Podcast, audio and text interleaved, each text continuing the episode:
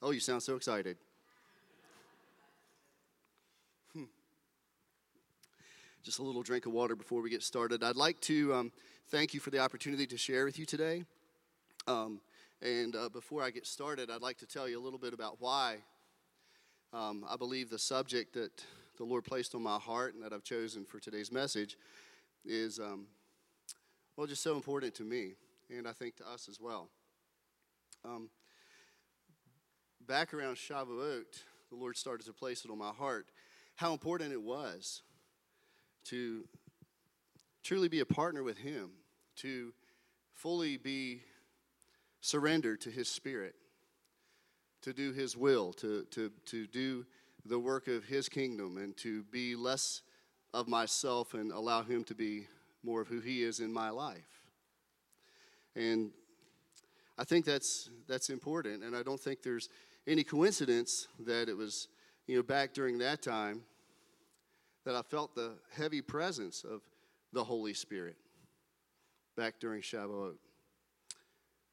And then as we approached the high holy days and, you know, Rosh Hashanah and Yom Kippur, it's just even more heavy on my heart that we truly become accountable to be a city on a hill.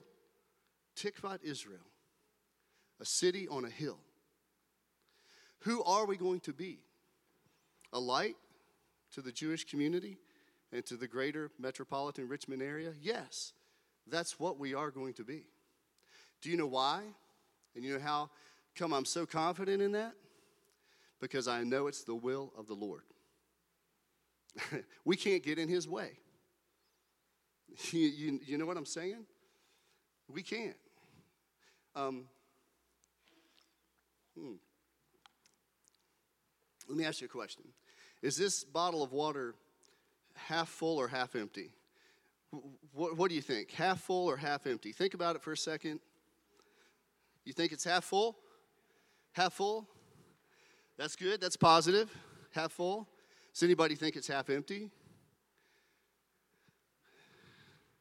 I got news for you. It's all full. It's all full. There's there's air in there with the water, but it's full. It's totally full. And which one could you live without? Which one could you live? Which one could you live without? The air or the water? Neither.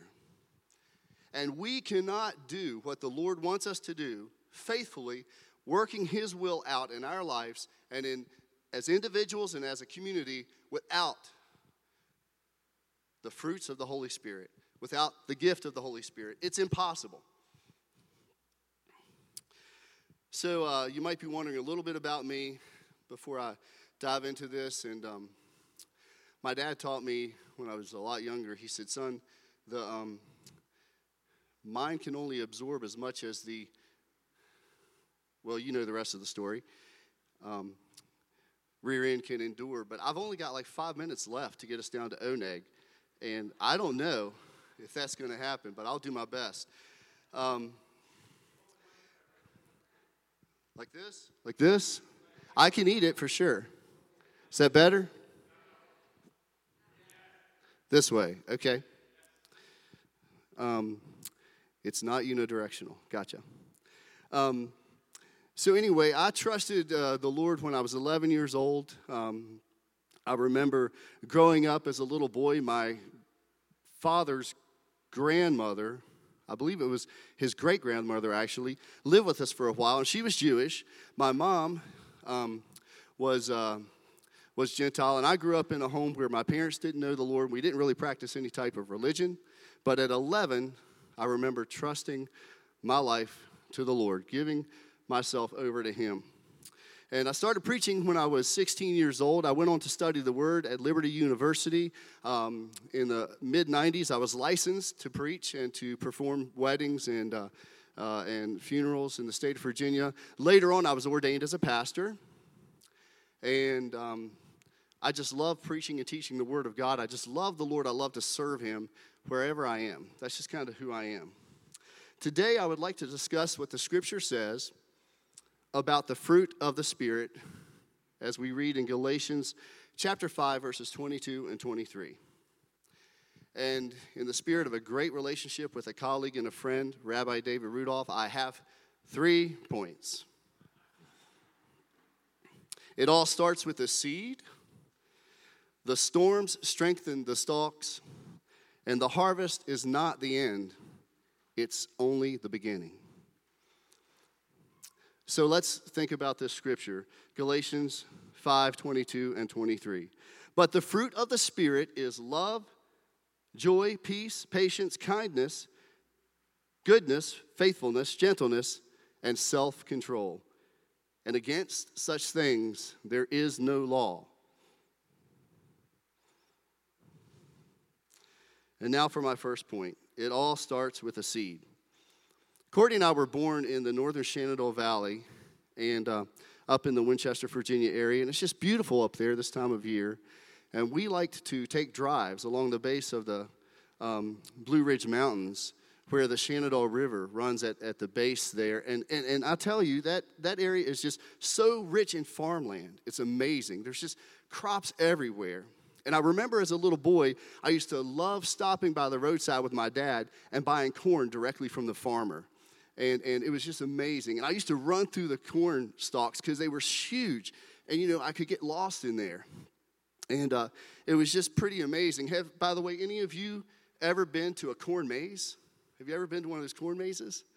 Yeah, you can get lost for sure. Um, well, I think it's interesting to consider um, some corny facts, if if we could. Would that be okay?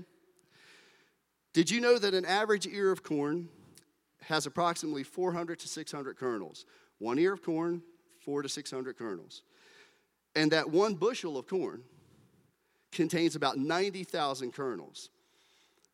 Um, Paul, you, you've been counting for a while, so keep up with me, okay? um, this is according to the Iowa State University. They say that farmers typically plant about thirty thousand to forty-five thousand kernels per acre, and each acre yields about one hundred seventeen bushels.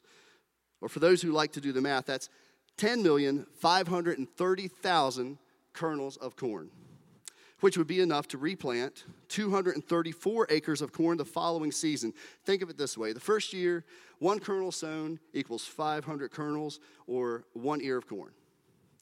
The next year, five hundred kernels sown, one ear of corn planted in the ground yields two hundred fifty thousand kernels or five hundred ears of corn. And then the third year, five hundred ears of corn sown, two hundred fifty thousand, okay, ears of corn will be produced. That's one hundred twenty-five million kernels.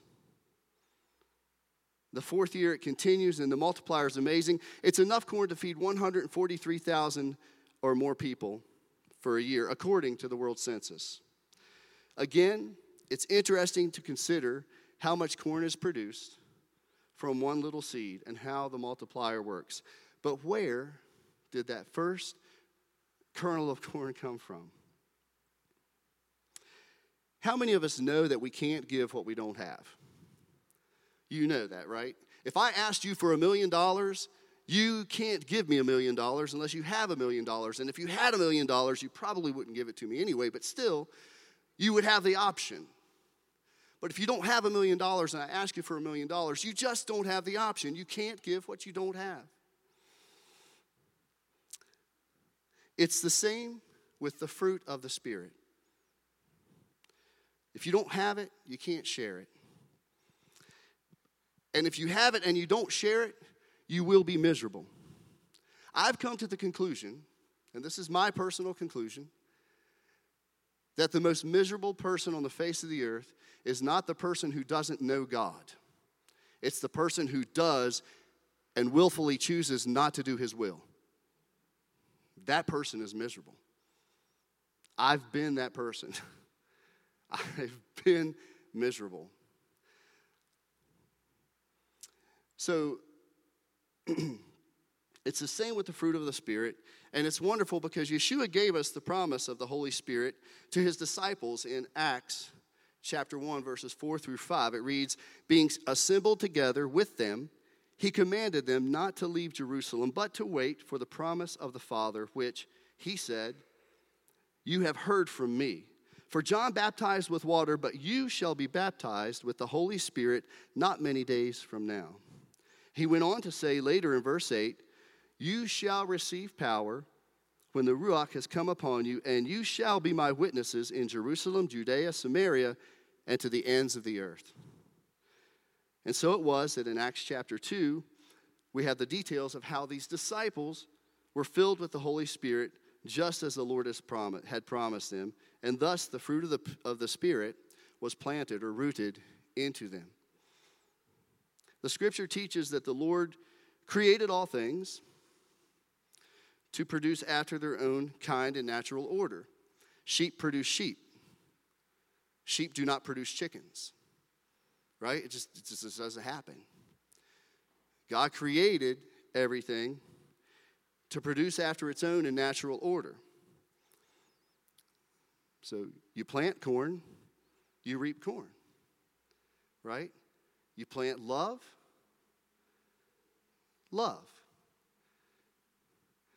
The history of creation is recorded in the book of Genesis, beginning with verse one, which reads, in the beginning, God created the heavens and the earth. The scriptures that follow this verse tell us about how God spoke such things as the day and the night into being. He created the land, the sea, along with the plants and the creatures that reside in them. And he blessed them and he ordered them to multiply after their own kind. In other words, he built a prototype of everything. Then he created man, us, you and I, the human race, in his own image and his own likeness. In his own image and his own likeness. The scripture reads, God said, let us make man in our image and according to our likeness. Let them have dominion over the fish of the sea and over the birds of the air and over the cattle, over all the earth and every creeping thing. So God created man in his own image. In the image of God, he created them, male and female. He created them. Then God blessed them. And he said to them, be fruitful and multiply. So therefore, we can reasonably conclude that the seed for the fruit of the Spirit that we're reading about in Galatians is from God. I'm suggesting that the scriptures teach us that the fruit of the Spirit are the very attributes and character of God themselves. They are made available to us, okay, through his relationship with us. I'm also suggesting that this fruit or character starts with love and then joy and peace as the primary foundation or building blocks, or maybe first fruits, if you will. Let's consider the following. First John chapter four, verses seven and eight. Beloved, let us love one another, for love is of God. And everyone who loves is born of God. He who does not love does not know God, for God is love. This scripture, along with others, such as all of Corinthians chapter thirteen, teach us that the love of God is the greatest gift of all, and that love is the cornerstone of our existence, the fundamental ingredient for healthy relationships. The relationship that joy has to love is rather unique. So it starts with love. Love, then joy. And joy demonstrates our confidence in love. Joy, unlike happiness, is more than a temporary emotion. How many of us know that happy can be temporary? There's a difference between satisfaction and fulfillment. Fulfillment, fill, fill up, fill. See, if there's if there's too much of me, I have a capacity issue. Like this container, I have a capacity issue. Okay, I am limited. You are limited. If the more of me that is in me, my want, my desire, my will, the less of God. More of God me in me means there's less of me. Does that make sense? We have a capacity issue.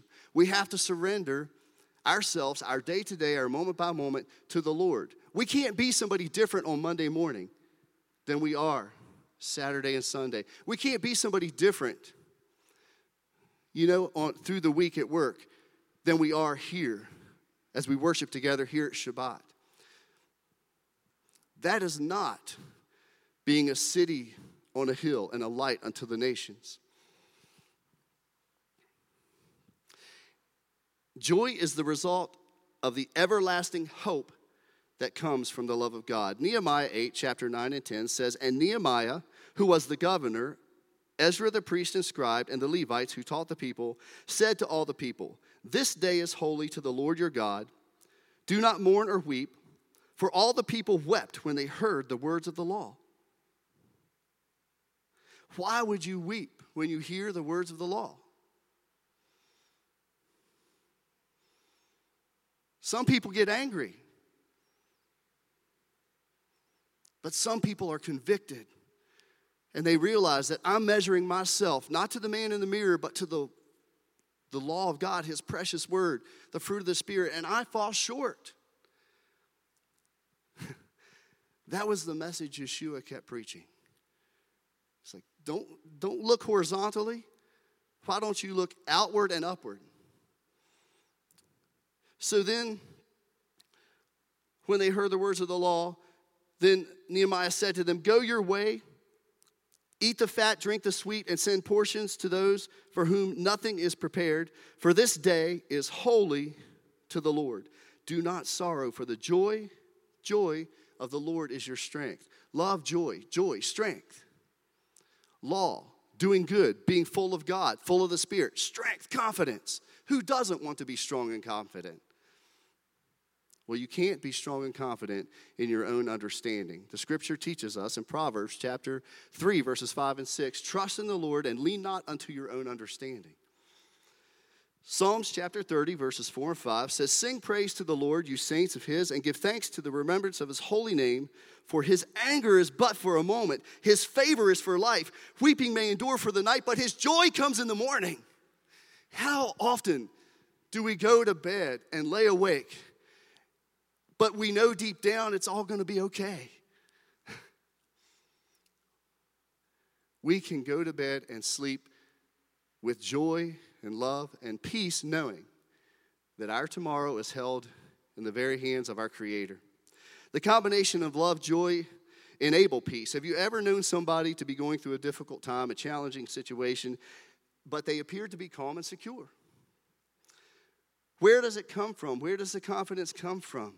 Why are some people able to hold things together better than others? I know some people pretend. I've done that. I've pretended. You know, pride makes us do that. I don't want anybody to know there's anything wrong. But Philippians verses uh, six and eight of chapter four says, "Be anxious for nothing, but in everything by prayer and supplication give thanksgiving.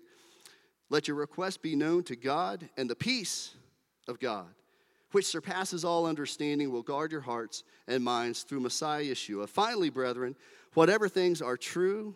And Sonia, I love that you gave us this verse when we were doing Oneg, and you, and you asked us to recite this. Thank you.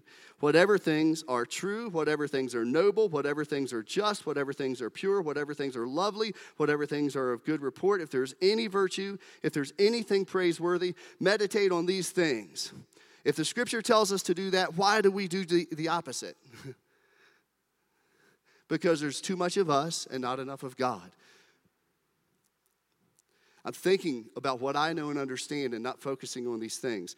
Can you see how this scripture supports the relationship that peace has to joy and joy to love? I like to think of love, joy, and peace as a three-legged stool. When you sit on a three-legged stool, it never rocks. It's always stable and strong, even if one leg's a little bit shorter than the other. So I like to think of joy and peace in the context also of the three-strand cord mentioned in Ecclesiastes chapter four, verses nine through twelve. This brings me to my second point. The storms strengthen the stalks. It takes corn between sixty to ninety days to mature for the harvest. During this time, the plants are vulnerable. The summer storms beat them. The rains come, and uh, potentially damaging the harvest, the corn, the plants. However, you might find it interesting that the weather actually strengthens the stalks as they grow. These storms enable the stalk to build up a resistance during the growing season because they're going to reach seven, six, seven, eight, maybe nine feet tall. And the storms help the corn get stronger, and the fibers actually reinforce each other. And as the wind is blowing that small foot, you know, tall stalk of corn, the corn learns to be resistant. It's those storms that strengthen the stalk. Personally, I choose to group the attributes of patience, kindness, goodness, gentleness together in a category that I like to call day-to-day living. Let me say that again. I like to group the attributes that we read about in the fruit of the Spirit, patience, kindness, goodness, and gentleness, together in a category that I like to call day-to-day living. We're constantly faced with spontaneous decisions. How do we respond to the world we interact with? I found myself having to exercise these characteristics while going through a rather enduring life challenge. And as an example, I'd like to share that experience with you today. And I can condense it so we can get to Oneg and, and fellowshipping. The long story short is in twenty thirteen, um, I was approached by a longtime friend of mine who I'd worked with for several years. And he was starting a business, and he had uh, been about a year in business, and he asked me if I would resign from the company I had been with for like fifteen, sixteen years, a company I'd helped build from thirty million dollars a year to four hundred fifty million dollars a year. And mind you, I'm just a carpenter. That's what I do. But God bless this company. And I'm sitting here at this point in time, and, and I'm looking at my friend, and I just wanted to help him. I wanted to invest in him. And I thought, I want to pray, and I want to do what you want me to do, Lord. So I resigned from that company, and I went to work for my friend. And he asked me if I would basically take my experience and my knowledge as a carpenter and as a construction guy and teach his, his guys to do what I'd done before. Four months later, he fired me. Yeah. Surprised me. Um, and what's interesting is there was such a personality conflict. This man was a believer. We had prayed together. We had spent time together, done life together. But yet, because he and I were struggling to bring, you know, our, our the fruit of the Spirit into the workplace, we really weren't looking at things correctly, neither one of us, quite frankly. And uh, and he was a nervous owner, and he had some trust issues, and he and maybe I was pushing too fast. I don't know, but he fired me. So, not long after I was fired, Rabbi David Rudolph invited me to lunch, and we sat and talked about the recent events. And he suggested, as a result, that I get more involved in ministry, that I start doing more for others. You've got some free time on your hands. You should start doing some things for other people. Okay. That sounds great. You're buying lunch, right? I'm unemployed.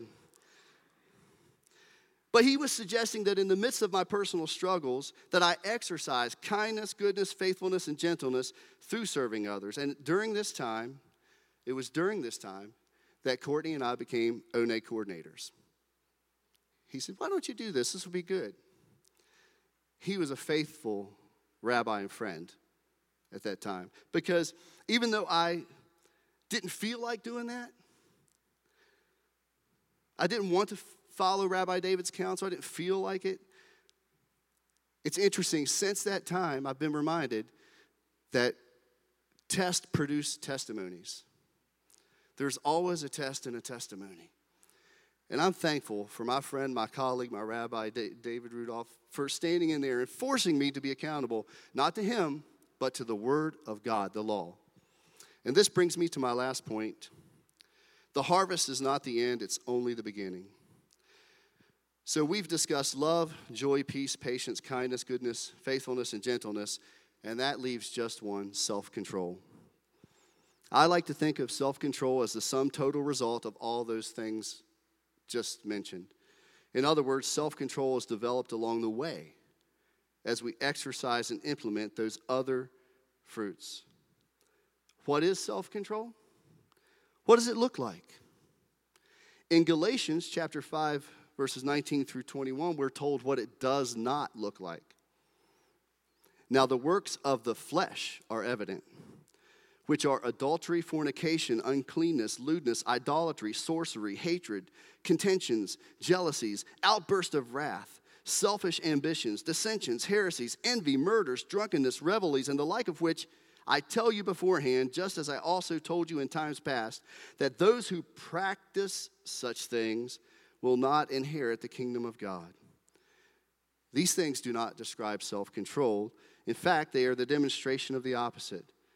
I'm sure most of us have witnessed someone spiraling out of control, and they're practicing such actions. These actions describe a self-centered sin nature that leads to that life of misery, helplessness, and ultimately, the scripture tells us, death. So may I suggest today that self-control is also a sign of maturity. It's the result of being submitted to the scriptures and to the Lord's will through the various seasons of our life. It's through self-control that we harvest a testimony. And like the kernel of corn we discussed earlier, we are able to sow that testimony, just like a spiritual seed, into the lives of others that we work with and do life with day to day.